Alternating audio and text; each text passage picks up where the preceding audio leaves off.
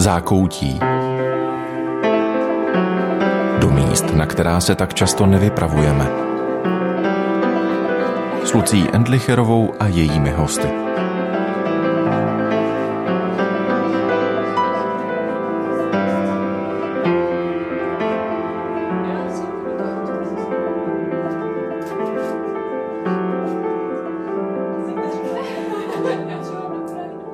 Bez filtru. Zamířit k podstatě aktuálních událostí, dotknout se problémů s empatií a bez předsudků, vidět boží svět bez klapek na očích, silné příběhy, otevřené debaty, upřímné rozhovory. Takhle jednoduše se charakterizuje podcast Bez filtru, který navazuje na práci týmu pořadu Nadřeň a 13+, které se objevovaly ve vysílání Radia Proglas. Bez filtru běží od podzimu roku 2022 a za tu dobu má na svém kontě spoustu zajímavých počinů, ať už je to kniha Kadasmana, za kterou stojí někteří autoři podcastu, série o smrti, autorské debaty jednotlivých členů týmu a další a další. Podcast Bez filtru dnes na návštěvě v Zákoutí. Ahoj, vítejte. Ahoj. Ahoj. Ahoj, moc mě těší. Ve studiu jsou dnes se mnou Áňa Vivjorková, Hanka Kašpárková a Filip Braindl, to abychom byli konkrétní. Tak. Já jsem přemýšlela, jak moc mám být objevná a jak moc můžu být úplně předpokladatelná v otázkách. Tak na úvod něco, co si myslím, že nikoho nepřekvapí. A moc bych vás prosila, jestli byste na to mohli odpovědět každý sám za sebe. Jak moc velkou roli v tom, co v rámci bez filtru děláte, hraje vaše víra? Trapně napřed dokola. Hanko. Určitě hlavní, určitě velkou, protože to, co děláme, se snažíme dělat jako tou optikou křesťana. A já bych k té víře ještě přidala nějaký to jakoby osobní nastavení. Čím víc děláme různý témata, které jsou nějak kontroverzní, tak eh, mám pocit, že i ta víra je škáhla vlastně nějak zleva doprava nebo možná ze spoda nahoru. Tak si myslím, že i nějaký takový ten to lidský jádro je v tom nějak důležitý. Filipe? Hanka by mohla být naše mluvčí tady, protože těžko bych eh, něco dodával nad rámec toho, co řekla. Snad to, že jak to vnímám já, víra ovlivňuje to, jak se dívám na věci kolem sebe a pak tedy i v té novinářské profesi to, jak se dívám kolem sebe, mě vede k tomu způsobu práce novinářské, takže ta propojenost je tam jasná a velmi úzká. Aňo? Já jsem si myslela, když tu otázku položila, že vlastně nehraje, ale pak jsem si vzpomněla, že jsem vlastně ráda, když mám hosta, který něčemu věří a nemusí to být eh, stejné vyznání, jako mám já, ale že právě s takovými hosty, o kterých vím, že jsou věřící, tak se s nima o tom fakt ráda bavím a zjišťuju, jak to mají oni a možná tím víc, eh, když to je opravdu někdo, nevím, třeba buddhista, nějakého vyznání, který já jako neznám nebo mu zas tak nerozumím. A když vlastně zjistím, že jo, tak on vlastně věří jako stejným věcem jako já. A když eh, si říkala, že tě napřed napadlo, že to žádnou roli nehraje, tak mě o to víc zajímá, jestli vnímáš v tom, co děláš a jak to děláš, to, že tě nějak ta víra ovlivňuje, anebo ne? Asi jenom v tom smyslu, že když si ten rozhovor připravuju, tak opravdu mě to tam zajímá a jako většinou nezapomenu na to se zeptat. Někdy trošku mám s tím problém, když jako nevím, jestli ten člověk vyloženě je třeba věřící tak jako vlastně si říkám, to je jako moc osobní, nechci do toho rejpat, jako ráda to vím dopředu a pak se na to ráda ptám, ale když to nevím dopředu, mně jde spíš o tebe, víš? Mně jde spíš mm. o toho člověka, který stojí na té druhé straně mikrofonu, toho tázajícího se, protože pořád přemýšlím o tom, jestli novinář, který má nějaký přesah, počítá s Bohem, je křesťan, se dívá na ty věci jinak, ptá se jinak, vidí je jinak popravdě nevím, jak je vidí novinář nekřesťan, takže to asi fakt nedokážu odpovědět. Tak dobře, tak já to zkusím na Fildu, protože to byla otázka, kterou jsem si jako speciálně pro něj chystala, protože by mě zajímalo, Fildo, jestli to vnímáš, jestli vidíš to, jestli se nějak liší pohled člověka, který počítá s Bohem, jeho pohled na svět kolem sebe, od toho, kdo s Bohem nepočítá. A jak je to v rámci publicistiky? To je možná jako ještě ta důležitější otázka pro mě. A taky mnohem složitější. Ono je to asi hodně individuální, protože na první dobrou by člověk měl tendenci odpovědět ano, jasně, že se to liší. Je prostě jasný rozdíl mezi člověkem, který v tom svém pohledu na svět vidí ten boží svět a mezi člověkem, který ho takový nevidí, ale ona i ta intenzita, jak to člověk vnímá a jak to pojmenovává, že ten jeho pohled na svět je vlastně na svět boží, tak to vůbec nemusí zdaleka mít nějaký průnik třeba s nějakou církevní příslušností. No a co se týče té publicistiky, tak bych řekl, že spíš to pro sebe vnímám jako takovou určitou výhodu. Teď se opravdu nechci srovnávat s nikým jiným, protože nevím, jak, jak to ti druzí novináři mají, ale já sám to vnímám jako velkou výhodu, že ten můj způsob dívání se na věci, nebo jak to říct, tak má i tuhle perspektivu a ta pak může a taky nemusí, když to neudělám dobře, tomu dát nějakou přísadu, tomu výsledku, okořenit ho v tom dobrém slova smyslu. Áňo, co je to vlastně víra? Nebo spíš komu čemu věříš? V co věříš? Já věřím v Boha, a myslela jsem si, že věřím v Boha, který mě miluje, ale v postupem času jsem zjistila, že to tak vlastně není, že mám jako nějakou falešnou představu. Takže teď je můj úkol tak nějak opravdu se nechat ujišťovat o tom, že mě opravdu miluje. Já jsem si vždycky myslela, že jako spíš ode mě chce nějaký věci a že když je nesplním, tak mě teda potrestá a, a tak to jako bude a takhle mě bude docela tvrdě vychovávat. Takže teď se učím eh, to nahlížet jako z toho jiného úhlu pohledu, že vlastně že mě miluje tady a teď, i když dělám nějaký kopance. A to je teda pro mě hodně těžký tohle přivádět jako do běžného života. Jak to děláš? Jak se o tom přesvědčuješ? Říkala jsi, učím se, tak mě zajímá, jak taková škola probíhá. Já myslím, že on mě to snad učí sám, teda doufám v to. tak si toho snažím jako víc si toho všímat a někdy se mě to daří a někdy ne. No. Ně- někdy fakt je den, kdy ten den začnu s Bohem a říkám si, a opravdu je to pak vidět, že si říkám, jejda, tak tohle si pro mě udělal, to je fakt krásný, jako to mě asi fakt musíš mít rád. Ale jsou dny a je jich asi víc, kdy prostě na to nemyslím, nebo mi to ani nedochází, co vlastně všechno pro mě dělá. Fildo, komu, čemu, v co věříš? Já nevím, věřím, věřím v Boha, který je se mnou a těžko se mi to nějak eh, pojmenovává dál, protože ano, jsou tu ty obrazy milujícího otce a tak dále, ale všechny tyhle obrazy jsou zároveň jako hodně limitovány tím, co vlastně máme a já třeba si nemůžu vůbec eh, stěžovat třeba na, na vztah s tatínkem, eh, který už nežije. Já jsem zažil milujícího otce, ale pořád cítím, že to je úplně jiná liga, než jak to mám a jak bych to i mohl nebo měl mít s Bohem. Já nevím, on mě ani, ani nevede, on mě ani nesleduje, ale zároveň to všechno dělá. Takže to nemůžu říct tak, jako je to Bůh, který mě vede, je to Bůh, který mě sleduje. Ono to není jenom to, ale je to taky to. Je tu se mnou a já to můžu pocitovat a stavět na tom vlastně všechno další. Eh, samozřejmě včetně toho, co, jak věřím, Bůh lidem zjevil, všechno to, co se odráží v křesťanství, všechno to dobré, co můžu následovat. Jak to máš ty, Anko? Čím jsou starší, tak mám pocit, že takový nějaký leitmotiv toho mýho vztahu s Bohem je to, že na mě pořád čeká. Tak já vlastně věřím v Boha, který tak nějak trpělivě pořád na mě hledí a čeká a čeká, než se vzpamatuju. Věřím v Boha, který dokáže z toho, co já tady nějak na tom světě udělám, takže dokáže udělat jako mnohem lepší věci. To mě pořád přesvědčuje o jeho lásce ke mně, že já udělám nějakou blbinu v práci a vlastně z toho najednou něco, co lidi třeba označují jako velký nebo pro ně důležitý. To je pro mě fakt takový důkaz, že tady je a že nás má rád.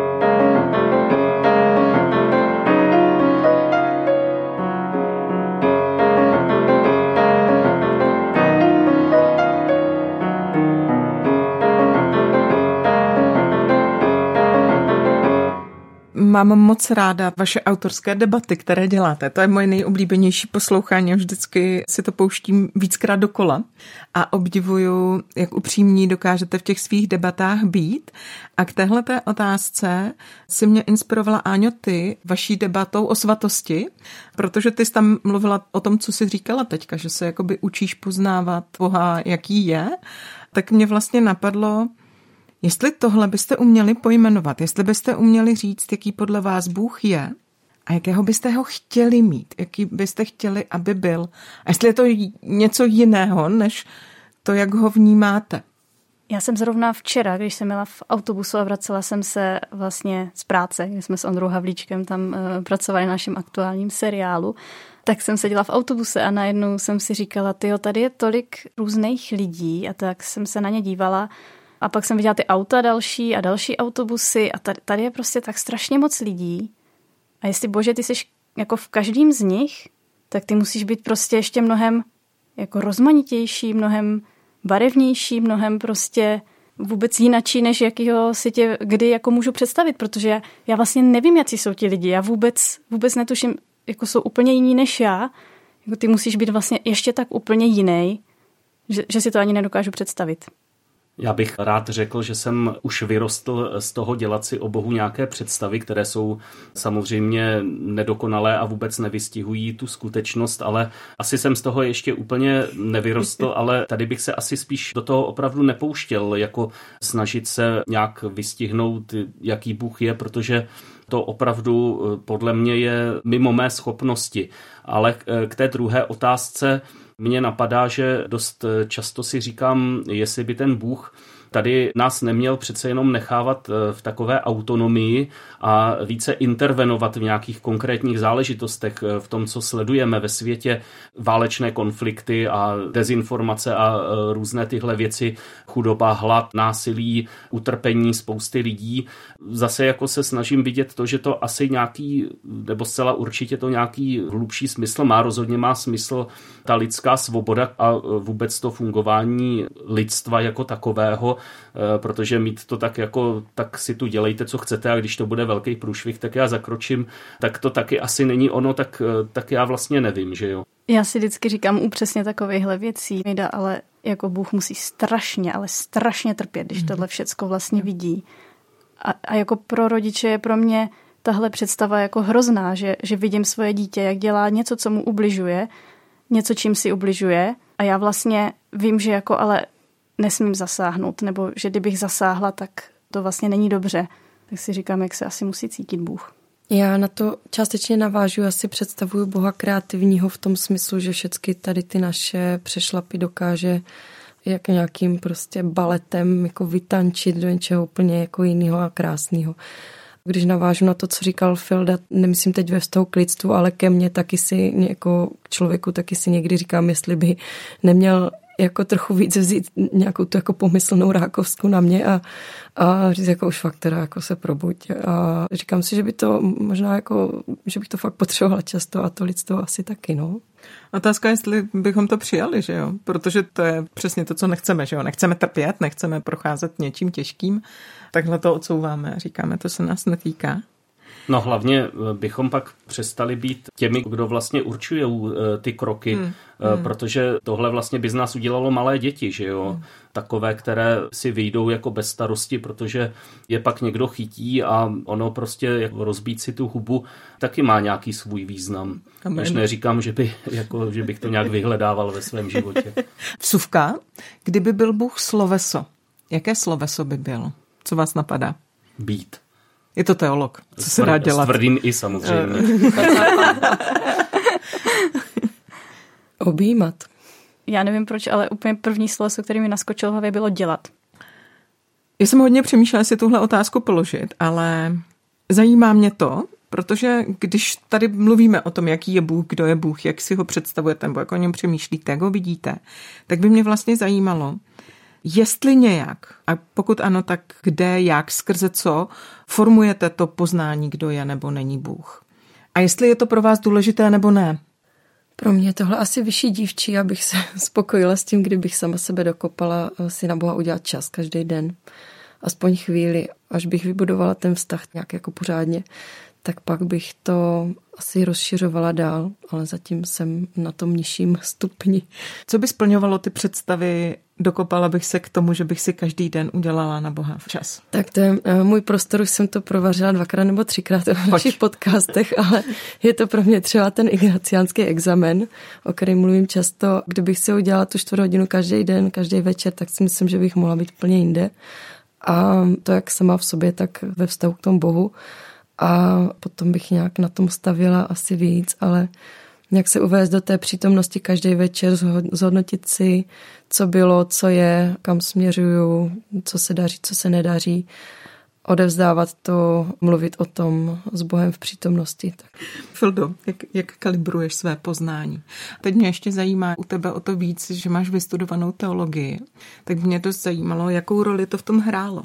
Ono to člověka i trošku jako místy vyděsí, do jakých podrobností to studium zachází a člověk si tak říká, jestli to nejsou místa, u kterých spíše jako eh, se sluší zastavit se s posvátnou úctou a nepitvat se v tom a člověk si říká, kde to vůbec vzali a mm. jako eh, nakolik je to pro mě závazné a já jsem původně, než si Lucie položila tu podotázku s teologickou fakultou, tak jsem chtěl začít právě tím, že pokládám za velkou výhodu, že to křesťanství se nežije individuálně a ani by nemělo žít. Pro mě třeba má velkou hodnotu to, že ho můžu žít eh, ve společenství, eh, v tom církevním společenství, ať už eh, jako na takové té abstraktní úrovni, že patřím k nějaké církvi, tak právě i na té zcela konkrétní, že jsem někde ve společenství s druhými lidmi, s nimi prožívám tu bohoslužbu, na ní něco slyším, někdy víc, někdy méně užitečného, eh, jak už to tak bývá, eh, tak eh, to jsou pro mě jako důležité momenty, kde si to člověk může jakoby rovnat. Ne stoprocentně, ne absolutně, ale nějak to právě jako porovnávat s tím, co si do toho nese sám za sebe. Mm-hmm. To je moc zajímavé, že o tom mluvíš. Jak se cítíš formovaný tím společenstvím, nebo jakou roli v tomto společenství hraje? Teď bych eh, řekl hezky politicky, no zásadní, ale... Výborně, ale, a co to znamená? Eh, několik věcí. Eh, znamená to, což možná jako vyplývá z mojí povahy, že pro mě je přece jenom jako uklidňující faktor, že se někam nevrhám sám, tak v tomhle to pomáhá rozhodně. Cítit to sdílení s dalšími lidmi. Pak je tam samozřejmě ten moment výměny myšlenek. Člověk mluví s jinými lidmi, naslouchá jim, něco se dozvídá. Pak je tam ještě šance, že jednou za čas eh, člověk potká opravdu někoho eh, moudrého, nosného, který mu dá a nemusí to být moudrý v tom, v tom slova smyslu jako sečtělý, ale v tom, že je to člověk, který zrovna má eh, to dobré slovo, to vhodné slovo do té konkrétní situace. Já si nedovedu představit, že bych byl nějaký jako v uvozovkách individuální křesťan. Ono samozřejmě eh, spoustu toho života z víry člověk žije eh, sám v sobě, individuálně, ale pro mě osobně by tam něco scházelo, kdyby tam ještě nebyl ten aspekt toho společenství. Hmm. Aňo, jak ty to máš? Co kalibrování a ověřování? Já jsem čtenářka, takže já hrozně ráda si eh, čtu různé knížky jako různou nevím, duchovní literaturu se to možná dá říct, ale něco z toho třeba ani není duchovní literatura. A vždycky úplně cítím, že něco ve mně jako zarezonuje u jistých věcí. Někdy to může být třeba fakt jenom jedna věta v celé knížce a tak si vždycky říkám, jo, tohle je ono, tohle se asi blíží jednomu pohledu na Boha a pak jich je prostě x dalších a hrozně ráda to i poznávám právě skrz ty rozhovory s lidma, protože já si to v běžném životě asi nedokážu se lidí ptát takhle moc osobně a až když sedím před tím mikrofonem a vím, že toto je moje práce, tak já se jich na to dokážu zeptat. A tohle taky hrozně ráda právě ty různé úhly pohledu ze kterých se to pak jako tak různě skládá, tak to taky jako ráda objevuju.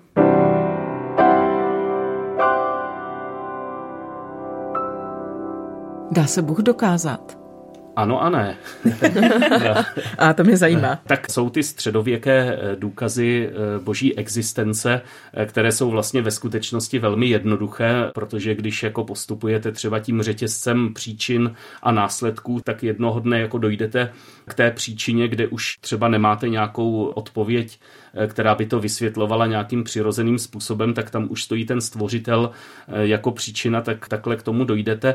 Ale pro mě je to hlavně jako dokázat asi to, že jak se teď populárně říká, je tu něco, co nás přesahuje, tak eh, to se opravdu jako dokázat dá tomu, kdo je ochoten se rozhlédnout a je ochoten to vnímat, že zkrátka není tu jenom nějaký materiální svět, a e, něco, co by se dalo vlastně schrnout do nějakých, já nevím, fyzikálních jevů a e, všeho možného, ale e, že tam je právě ještě nějaká složka toho smyslu a ono nakonec o tom kolikrát mluví i ti vědci, ti fyzikové, astrofyzikové a já nevím, kdo ještě, když právě formulují nějakou tu svoji výzkumnou filozofii, tak, tak jako spousta z nich dochází k tomu, že vlastně ač se třeba nadále považují za agnostiky, tak ale nemůžou popřít, že prostě to jejich zkoumání má své limity a to zároveň naznačuje, že těmi lidskými prostředky nejde vystihnout hmm. všechno. Ale jako člověk, který se rozhodne, že Bůh není, tak není nějaká síla ho přesvědčit důkazy. Aňo, speciální čtenářská otázka pro tebe. Když si říkala, že knihy hrají důležitou roli v tom kalibrování a poznávání, hraje tam taky roli Bible? No, to je dobrá otázka, protože by to asi nebyla ta první kniha, kterou bych zmínila. Ta první kniha by byla Pane Bůh, tady Ana. Ale Bible tam, snažím se, aby tam hrála roli. Pro mě je ale hrozně, hrozně těžký číst, protože právě si to tam nějak pořád jako táhnu od toho dětství, jak jsem to slýchala v tom kostele a vlastně někdy prostě si čtu ten úryvek a říkám si, jejda, to je tak hrozně nemilosrdný, prostě jak, jak se takhle jako může chovat. Třeba, a to, to jsou evangelia, Prostě jak hmm. se takhle ten Ježíš může chovat? Já prostě nechci, aby se tak choval. A pak třeba slyším výklad někoho jiného a říkám si, a jo, tak já jsem to brala úplně jako z jiného pohledu, dá se na to kouknout i vlastně jinak. Tak možná proto já, já vlastně se jí snažím číst, ale zároveň vždycky si říkám, jde, ale já nechci tam slyšet zase něco, co si budu interpretovat jako tak, že jsem teda že budu zatracená a, a prostě mhm. mám smůlu a nenadělám s tím nic. Kdo je Ježíš? Já jsem se tady ptala, nebo celou dobu tady mluvíme o Bohu a když se ho zmínila, tak děkuju, že, že jsem byl přinesen. Přijde mi, že tady se ještě můžou potom ty cesty rozcházet, že jako o Bohu k tomu přitaká kde kdo, ale když má člověk říct, kdo je Ježíš, tak to je ten úhelný kámen, ten průbířský. Hanko. Pro mě je Ježíš ten, který na mě večer čeká v tom křesle, když si jdu dělat ten examen a sedí tam, i když já tam nepřijdu. Celkově se taky to Ježíše vlastně tak trochu teprve učím, nějaký ten vztah. A když to měla popsat nějak jedním slovem nebo ve zkratce, tak je to pro mě nějaká jakoby větší intimita asi toho božství. To něco hmatatelnějšího pro mě. Tak nějak, no, protože... Taky ho máš v křesle? No a, ano, jako proč, proč ne, klidně. Bůh, který nosil naše boty, nebo taková ta katechismová poučka, Bůh, který se stal člověkem, že jo, to, to tak je pro nás možnost eh, unikátní vidět Boha, který kráčí po zemi, který teď naskakují samé právě ty, jako podobal se nám ve všem, kromě hříchu, že jo. Někdo, kdo nám umožňuje lépe vidět Boha, vlastně podstatu toho, kdo Bůh je a co Bůh dělá, to prostě ten Ježíš eh, zosobňuje a je to taková nejuchopitelnější božská osoba. Ano, je to ten, který pro mě hodně stělesňuje to, co jsem říkal na začátku, že Bůh je a je se mnou. A mm-hmm. když si to mám nějak představit, tak, tak právě jako mi vytane ten Ježíš jako mm-hmm. první. Ano. Já mám asi lepší vztah k Bohu než k Ježíšovi, což je asi divný říct, ale je to tak, možná to je třeba z náboženství nebo, nebo právě takový z toho dětství, jakože mě vždycky hrozně iritoval. Mně prostě přišlo, že to je ten svatoušek, který jako teda je dokonalej a to je ta výčitka pro mě, že jako já taková nejsem prostě a jako ani nikdy nebudu. A až v dospělosti se učím poznávat i ty jiné stránky, to, že on, ne, on nebyl ten svatoušek, který dělal to, co se od něj očekávalo. On prostě dělal naopak to, co se od něj vůbec neočekávalo. Takže takovou tu divokost a tu jako nespoutanost a tu svobodu, to jako na něm mám vlastně hrozně ráda. Ale zase je pro mě těžký na to myslet.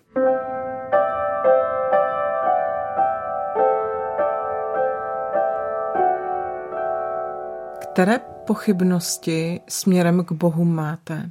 Máte-li je pojmenované? Já asi bych to nenazýval pochybnostmi, ale trochu ve smyslu eh, toho, co jsem říkal, už takové to, že někdy mám tu představu tím směrem, že přece jenom na ty nejhorší věci, aspoň na ty největší excesy, eh, on nějak reaguje a nějak zasáhne tak možná jako pochyby tohohle typu, včetně takové té legendární otázky, jako kde jsi byl v Osvětimi a tak podobně. Mm-hmm. A na to už jsem slyšel dost, řekl bych, uspokojivých odpovědí, odpovědí, se kterými se můžu stotožnit a které nějak jako nepopírají, že by tam chyběl, ale tohle je taková určitá pochybnost ve smyslu, jestli on někdy nemá zbytečně jako přivřené oči, nebo jak to říct. Mm-hmm. Já jsem se na začátku té otázky usmála, protože jsem si vzpomněla na jeden náš díl, kde jsme o tom trošku mluvili a moje pochyba vůči Bohu je ta, že furt se bojím, že ten můj život, když mu odevzdám, tak on mě něco jako sebere a já vlastně nechci jako trpět. Takže moje pochyba je taková ta, nedokážu se dobře odevzdat, protože vlastně pořád dobře nevěřím, že to ještě se mu myslíš dobře, jako věřím, ale ještě furt mám takový to, někde takový ten pocit v sobě hluboko, jako abych se teda nevydala příliš, jo, nebo tak, jako, abych tady nemusela dokazovat nějaký své. Tady jako. A tak ono je těžké věřit tomu, že kdyby člověk měl o něco přijít, že je to k jeho dobrému, že jo? Mm-hmm. To je asi jo, jako... na druhou stranu, když jsem jela sem, tak uh, mě napadla druhá pochyba, vlastně opačná, že pokud ten život prožiju jako v klidu a třeba řeknu jako, jako dobře v pohodě, tak jako abych si pak neřekla, no tak to jsi mě teda jako opravdu ničím jako nevyzkoušel, jako to jsem jako byla tak slabá, nebo já mám takový rozkol teď v sobě. To zní dobře. Mě to, mě to trošku navodilo a i před tím, eh, co říkala Áňa, když mluvila o tom čtení Bible, Eh, tak eh, mě to navodilo jeden konkrétní starozákonní úryvek, u kterého já si prostě nejsem vůbec jistý. A on se čte o velikonocích vždycky při té noční liturgii o té oběti Izáka, jak jo, vem svého syna a eh, tady ho obětuj. To je třeba jeden z momentů, kdy ano, jako nějaká, nějaká taková pochybnost u mě taky nastává, říkám si jako fakt, fakt by se po mně chtělo, abych beze slova jako tohle udělal, bez nějaké otázky, Eh, bez, bez nějaké polemiky, jak má to nějaký smysl a co teď bude s náma a fakt jako mám podříznout svého syna a tak všechno jako dohromady. To je prostě věc, kterou obtížně umím nějak uchopit. Máš, Aňa, taky nějaké pochyby? No, tam je furt vzadu ten strach, jakože asi opravdu velmi silně věřím v Boha, ale opravdu mám problém mu důvěřovat. To je zajímavý. Co je věřím v Boha? Co to znamená, když tam chybí ta důvěra? No to znamená, že, že tady je, že existuje, ale že vlastně mu na mě tolik nezáleží. Nebo ne, že nezáleží, ale, ale třeba záleží, ale ve chvíli, kdy jako něco pokazím, tak vlastně řekne ne, já tě neznám, já tě hmm. nechci. Co bude po smrti? Co čekáte? Čeká obrovskou party, obrovskou. A radost nějakou, no, jako klidně ve formě party, já nejsem proti. No, tam škopka. Já nevím, já o tom radši nepřemýšlím. A možná ještě to, že budeme vědět, jakože mm-hmm. to právě, co, co teď tady můžeme jenom nějak, nějak spekulovat, tak, tak prostě uh, budeme mm-hmm. vědět. A uh, ne tou formou uh, když tak to Lucie vystřihni, jestli to budeš považovat za nevhodné, ale v mém oblíbeném seriálu Simpsonovi eh, je ta scéna, jak eh, Ned Flanders, ta nejvíc křesťanská osoba seriálu, eh, se dostává do nebe a teď, teď jenom jako jsou vidět ty Flandersovy nohy, jak, jak se vzdalují a je slyšet ten jeho hlas, jak, jak tam říká, jako on je tady i Buddha, Mohamed a, a tak, jako tak, tak ne v tomhle smyslu, že budeme vědět, i když asi taky, jako, ale celkově, že prostě se všechny ty nejasnosti nějak spojí a najednou to bude jasné. Třeba i to, kde přesně ten eh, Bůh byl, když bojovníci Hamásu hmm. vyjeli z Gazy 7. října nebo kdykoliv jindy. Jeden z mých oblíbených biblických veršů mluví o tom, že nejde jen o to, že jsme Boha poznali, ale že jsme jim byli poznáni. Přemýšleli jste někdy o tom, co to znamená, že vás Bůh zná? Nejenom, že my známe jeho, ale že on zná nás. Když si to někdy uvědomím, tak je to svoboda. Tak je to fakt pocit, že tohle je dobrý, prostě tady se nemusím přetvařovat a nemusím nic schovávat. Byly doby, eh, kdy mě to eh, spíš jako děsilo, zvlášť eh, třeba právě v kombinaci s tou katolickou spovědní praxí, kdy se člověk i zejména v určitém věku jako ostýchal o sobě něco víc prozradit.